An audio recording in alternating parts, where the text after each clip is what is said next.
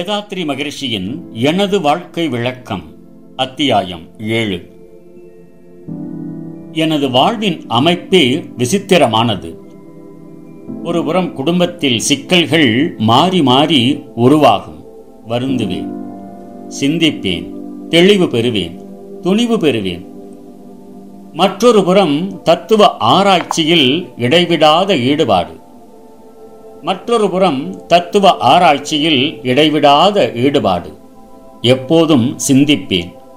ஒவ்வொரு நிகழ்ச்சியிலும் செயலிலும் விளைவிலும் இயற்கையின் ஒழுங்கமைப்பை கூர்ந்து ஆராய்ந்து தெளிவு பெறுவேன். இத்துறையில் எனக்கு நாளுக்கு நாள் இன்பம் மேலோங்கி வந்தது. இரண்டாம் திருமணம் குறித்து என் துணைவியின் உறுத்தல் என் வாழ்வில் பெரும் சிக்கலாகிவிட்டது எனினும் இந்த சிக்கல் காலத்தால் தீர்ந்துவிடும் என்று அதை ஒதுக்கி வைத்தே மற்ற கடமைகளை ஆற்றி வந்தேன். பஞ்சபூத தத்துவ பூங்காவிலே அமர்ந்து என் ஆராய்ச்சியை தொடர்ந்து நடத்தி வந்தேன். அப்போது என் அறிவு நாளுக்கு நாள் மேலும் மேலும் ஒளிபெற்று வந்தது. முன்னே விளக்கியபடி நான் காணும் தோற்றங்கள் அனைத்தும் பஞ்சபூத கூட்டு காட்சிகளாகவே எனக்கு தோன்றின. முதலில் சில நாட்கள் வரை ஆகாசம் என்ற நிலைதான் தெளிவாக புரியாமல் இருந்தது. கடைசியாக அதை பற்றியும் முழுமையான விளக்கம் கிடைத்துவிட்டது. அணுவை பற்றியும் முழுமையான விளக்கம் கிடைத்துவிட்டது. அணுவை பற்றி ஏதோ சில கட்டுரைகளை படித்திருக்கிறேன். சில பல இயக்க துகள்கள் ஒன்று சேர்ந்து இயங்கும் ஒரு கூட்டமைப்பே அணு என உணர்ந்தேன். விஞ்ஞானிகள் கூறும் அவ்வணுவின் அமைப்பில் சிந்தனை ஓடியது.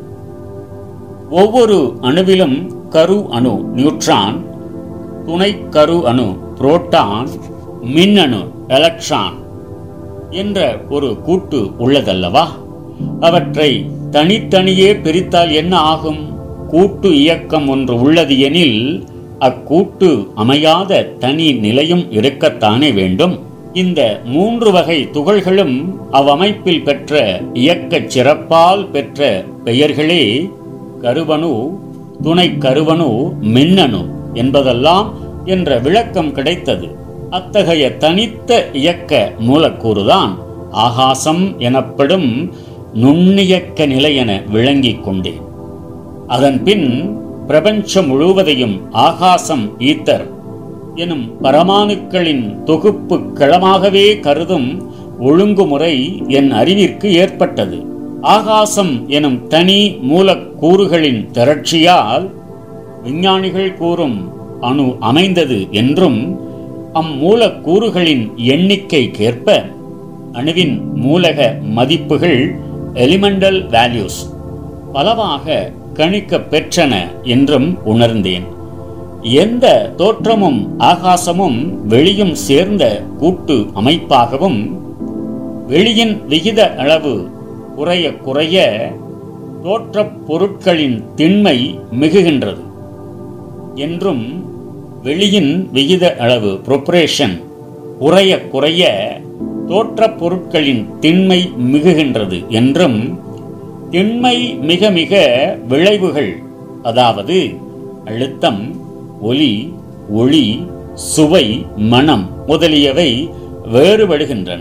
என்றும் இந்த விளைவு வேறுபாடுகளை அடிப்படையாக கொண்டே ஆகாசத்தின் திரட்சி வேறுபாடுகளுக்கு காற்று வெப்பம் நீர் நிலம் என்ற பெயர் பிரிவுகள் உண்டாயின என்றும் உணர்ந்து கொண்டேன்.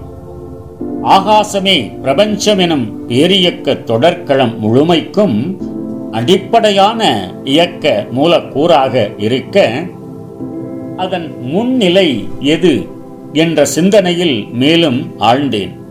ஆகாசத்திற்கு அப்பால் என்ன இருக்கின்றது? சுத்தவெளிதானே உள்ளது. இந்த சுத்தவெளிக்கும் பரமானு எனும் ஆகாசத்திற்கும் உள்ள தொடர்பு என்னவென்று ஆராயத் தொடங்கினேன். இதை பற்றி பல நாட்கள் சிந்தனை செய்து வந்தேன். எனக்கு அகத்தே ஒரு விளக்கமும் காட்சியும் கிடைத்தன. வெட்டவெளியே மெய்ப்பொருள் அதன் இயக்க நிலையே பரமாணுவெனும் ஆகாசம் தெய்வம் எனப்படுவதும் சிவம் எனப்படுவதும் சுத்த வெளியே. அதன் நுண்ணியக்க ஆற்றலே எனர்ஜி ஆகாசம். மனம் விரிந்தது நிலைத்தது உள்ளுணர்வு மலர்ந்தது அகத்தே எல்லையற்ற கடல் காட்சியாயிற்று. அலைகள் கோடான கோடி காட்சியாயின. ஒரு கவியம் உருவாயிற்று. அந்த கவிதான் இது. ஆதியனும் மெய்ப்பொருளோ கடல் போல் ஒன்று. அதில் எழுந்த இயக்கமெல்லாம் அலைகள் போலாம். வேதமுடன் அலைகளவை வெறிந்த போதும் பிரியாது கடலை விட்டு கடல் ஒன்றேனும் வாதமிடம் பல கோடி அலைகளூடும் வலுவாது நிறைந்து நின்று முடிவில் தன்னுள் நீதமுடு இணைத்துக்கொள் தன்மை போன்று நிலையற்ற இயக்கமெல்லாம் முடியும் மெய்யில். வெட்டவெளியே மெய்ப்பொருளாகவும் அதன் ஆற்றலே சக்தி எனும் ஆகாசமாகவும் அதன் திரட்சி நிலை வேறுபாடுகளே பஞ்சபூதங்களாகவும் அவை இணைந்த கூட்டு காட்சிகளே வேரியக்க தொடர்கள தோற்றங்களாகவும் விளக்கம் பெற்றேன் சுத்தவெளி ஏதுமற்ற இடம்தானே? அதை பொருள் என்று எப்படி கூறுவது என்ற திகைப்பு முன்னர் ஏற்பட்டது. பின்னர் அதை பற்றிய ஐயமும் தெளிந்துவிட்டது. இயக்கத்தோடு இயக்கத்தை ஒப்பிட்டு பார்க்கும் கணிப்பு நிலையிலுள்ள அறிவிற்கு வெட்டவெளி ஏதுமற்றதாக இருக்கிறது.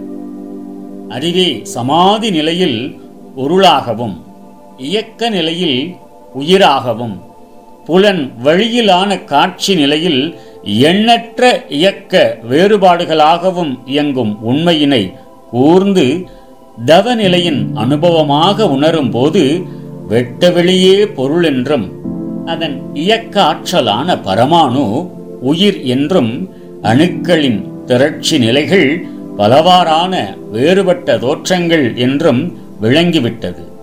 மேலும் பேராற்றல் பெற்ற கோடான கோடி சூரியன்களும் நட்சத்திரங்களும் மற்ற கோள்களும் வெட்ட வெளியில்தான் மிதந்து உருண்டு ஓடி இயங்கிக் கொண்டு இருக்கின்றன என்ற உண்மை தெளிந்த விடத்தில் வெட்டவெளியே எல்லாம் அல்ல ஆல்மைட்டி பரம்பொருள் என்னும் விளக்கம் உண்டாயிற்று. இடம் இயக்கம் இரண்டையும் ஒத்து பார்த்தால் இயக்கத்தை விட இடம் வலிதாகவன்றோ இருக்க வேண்டும். இவ்வாறெல்லாம் சிந்தித்து சிந்தித்து சமாதி நிலையிலும் நிறைப்பேற்ற நிலை புரிய நிலையிலும் நிறைப்பேறு நிலை புறக்காட்சி நிலையிலும் புலனுணர்வு நிலையிலும் நின்று நின்று பல நாட்கள் பல மாதங்கள் ஆராய்ந்து பொருள் மேட்டர் ஆற்றல் எனர்ஜி தோற்றம் மாஸ் உணர்வு கான்சியஸ்னஸ் ஆகிய நிலைகளை விளங்கிக் கொண்டேன். எல்லாம் வல்ல பரம்பொருளே ஆகாசம் என்ற உயிர். உடல் கூட்டு இயக்கத்தால் உணர்ச்சி தேவை முயற்சி செயல் விளைவு அனுபோக அனுபவ ஆராய்ச்சி தெளிவு முடிவு. என்ற உயிரின் பத்து படித்தள படற்கை இயற்கை ஆற்றலான மனமாய் இயங்கும் மறைபொருள் உண்மைகள் எனக்கு தெளிவாக விளங்கிவிட்டன. ஒரே பொருள் எல்லாமாக இருக்கிறது என்ற அத்வைத தத்துவம் விளங்கிவிட்டது. அது மலர்ச்சி பெற்று இயக்கம் என்ற நிலை வேறுபாட்டோடு சித்து உயிர் ஆகாசம் பரமாணு சக்தி என்று பேசப்படும் ஆற்றலாக இயங்கி திரட்சி நிலையில் உலகமாகி உயிர்களாகி அனந்தமாக இருக்கின்றன என்ற தெளிவில் துவைத தத்துவமும் விளங்கிவிட்டது. உயிர்களாகி மனிதனாகி புலன்மயக்கில் தேவை பழக்கம் சூழ்நிலைகள் நிர்பந்தங்களில் சிக்குண்டு துன்பங்களை விளைவித்துக் கொண்டு தவிக்கும் நிலையிலிருந்து விடுபட்டு வாழ வேண்டுமெனில் தனது அறிவை அகநோக்கு பயிற்சியால் பண்படுத்தி மனதின் இயக்க விதி அறிந்து உயிரின் நிலை அறிந்து அவ்வுயிரை பரநிலையோடு இணைத்து இணைத்து நின்று தவம் ஆற்றி அறிவின் முழுமை பெற வேண்டும். பிறவிக் கடலை கடக்க இதுவே சரியான வழி.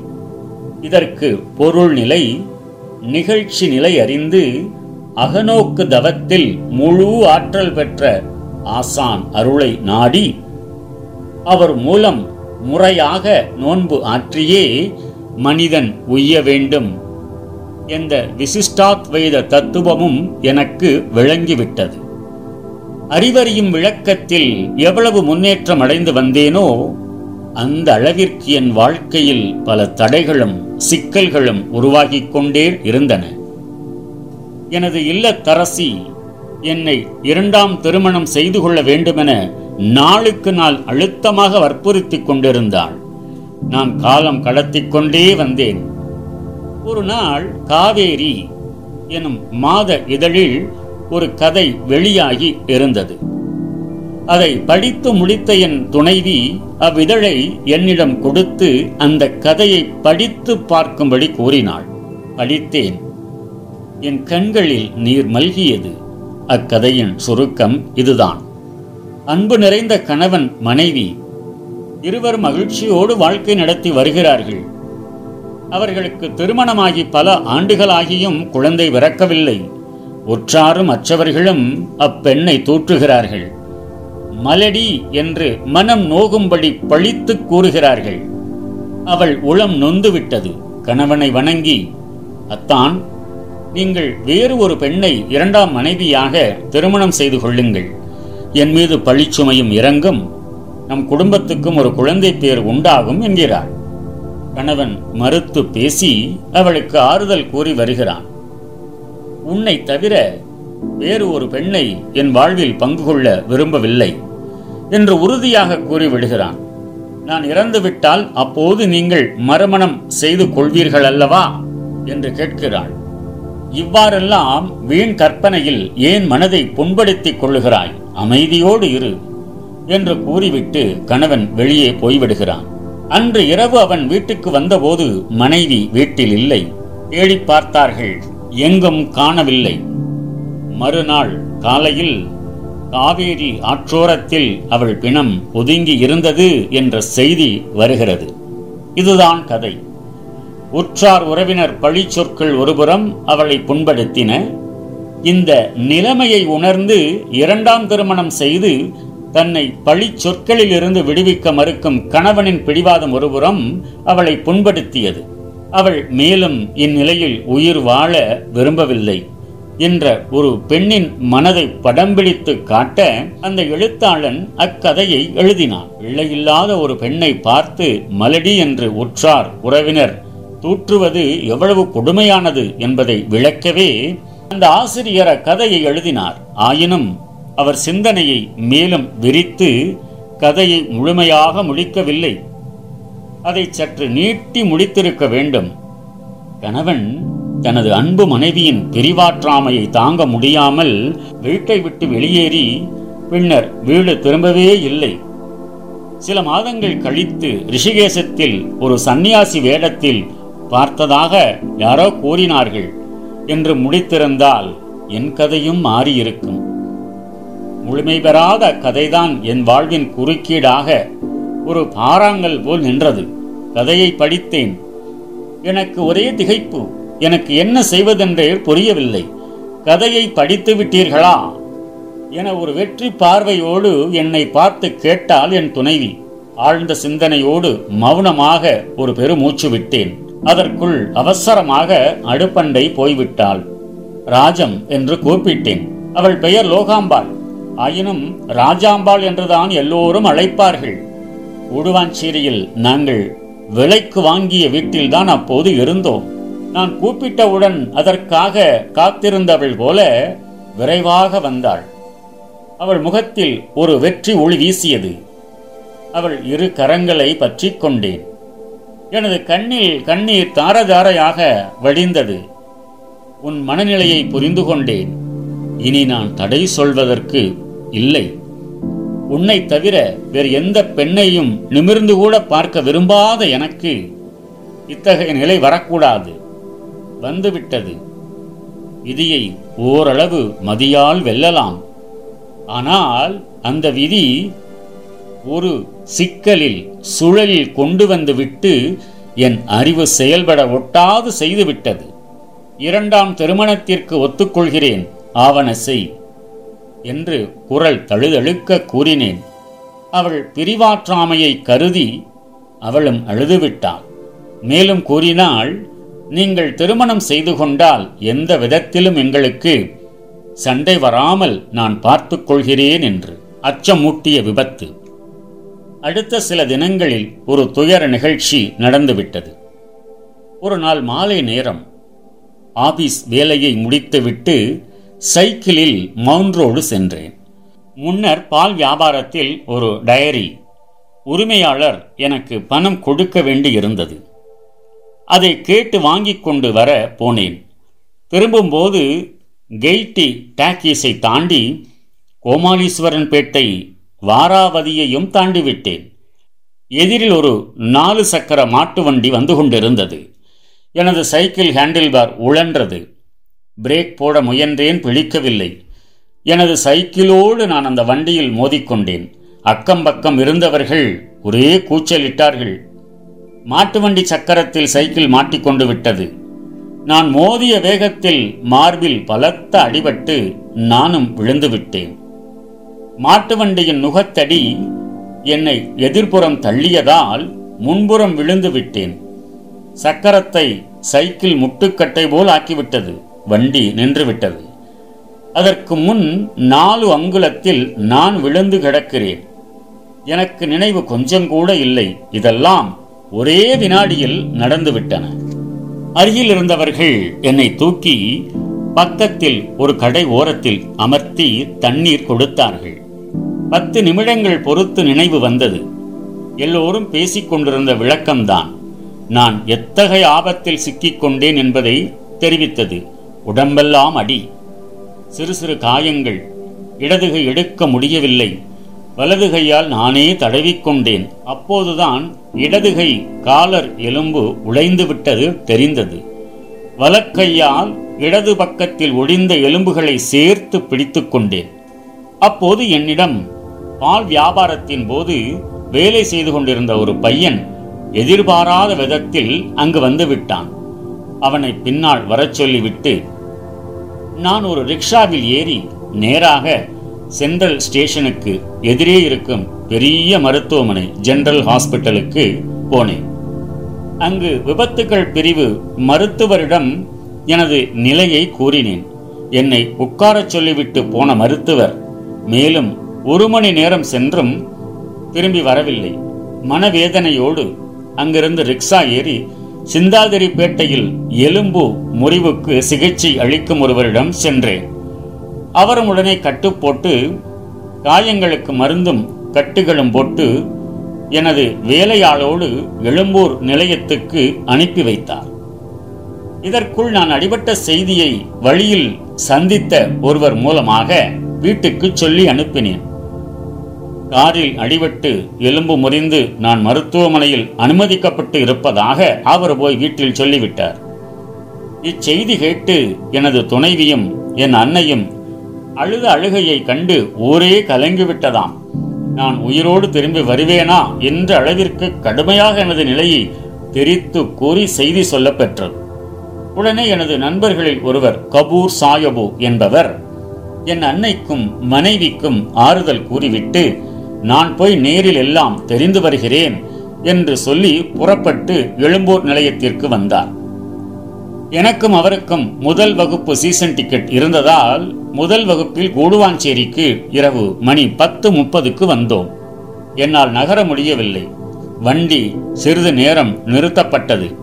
நாலு பேர் வண்டிக்குள் வந்து என்னை தூக்கி இறக்கி விட்டார்கள் பிறகு ஒரு கட்டில் வரவழைத்து அதில் கிடத்தி வீட்டுக்கு எடுத்துச் சென்றார்கள். என் கட்டுகளையும் எழுந்திருக்க முடியாமல் இருக்கும் நிலையையும் நேரில் கண்ட என் மனைவி கதறிய கதறல் என்னால் தாங்க முடியவில்லை. அவளை அருகில் அழைத்து எனக்கு எலும்பு முறிந்தது தவிர வேறு காயம் அதிகம் இல்லை எல்லாம் ஒரு வாரத்தில் குணமாகிவிடும் என கூறி சமாதானப்படுத்தினேன். அன்று இரவு என்னை சுற்றி சுமார் இருபத்தி ஐந்து பேர் இருந்தனர். எவரும் தூங்கவில்லை. எனக்கு இரண்டு அவுன்ஸ் நல்லெண்ணெய் குடிக்க கொடுத்தார்கள். இரண்டு மணிக்கு மேல் சிறிது தூக்கம் வந்தது. மறுநாள் முதல் பல ஊர்களிலிருந்து என்னை பார்க்க உறவினர்கள் வந்து கொண்டிருந்தனர். செலவு கட்டு மீறி ஓடியது. ஒரு வாரம் கழித்ததும் உடைந்த எலும்பு கூடவில்லை. பிறகு புத்தூர் சென்று கட்டு போட்டு வந்தேன். ஒரு வாரத்தில் எலும்பு கூடிவிட்டது காயங்களும் ஆறிவிட்டன. இந்த நிகழ்ச்சியால் திருமணம் அவ்வாண்டு தள்ளிவிட்டது. மீண்டும் நான்கு மாதம் கழித்து சென்னையை போர்க்கால பாதுகாப்பாக காலி செய்து கொண்டிருக்கிறார்கள் போஸ்டல் ஆடிட் ஆபீஸை கோயம்புத்தூருக்கு மாற்ற தீர்மானித்தனர். ஆபீஸ் அங்கு போய்விட்டது. நான் ஆறு மாதங்கள் விடுமுறை போட்டுவிட்டேன். லுங்கி வியாபாரம் எனக்கு நல்ல வருவாய் உள்ளதாக நடந்து வந்தது. என் மாமனார் அக்காள் எல்லோரும் சென்னையை விட்டு என் இல்லத்திற்கு வந்து விட்டார்கள். எல்லோருக்கும் வருவாய்க்கும் தொழிலுக்கும் வழிகாண வேண்டி துணி வியாபாரம் தனியாக தொடங்கினேன். அதன் மூலம் நாள்தோறும் சுமார் பத்து ரூபாய் வரவு கிடைத்தது. அடுத்து என்ன? கோயம்புத்தூர் போய் ஆபீஸில் சேர வேண்டும். திருமண ஏற்பாடும் செய்ய வேண்டும். நம் கடமை அறவாழ்வின் நாட்டத்தே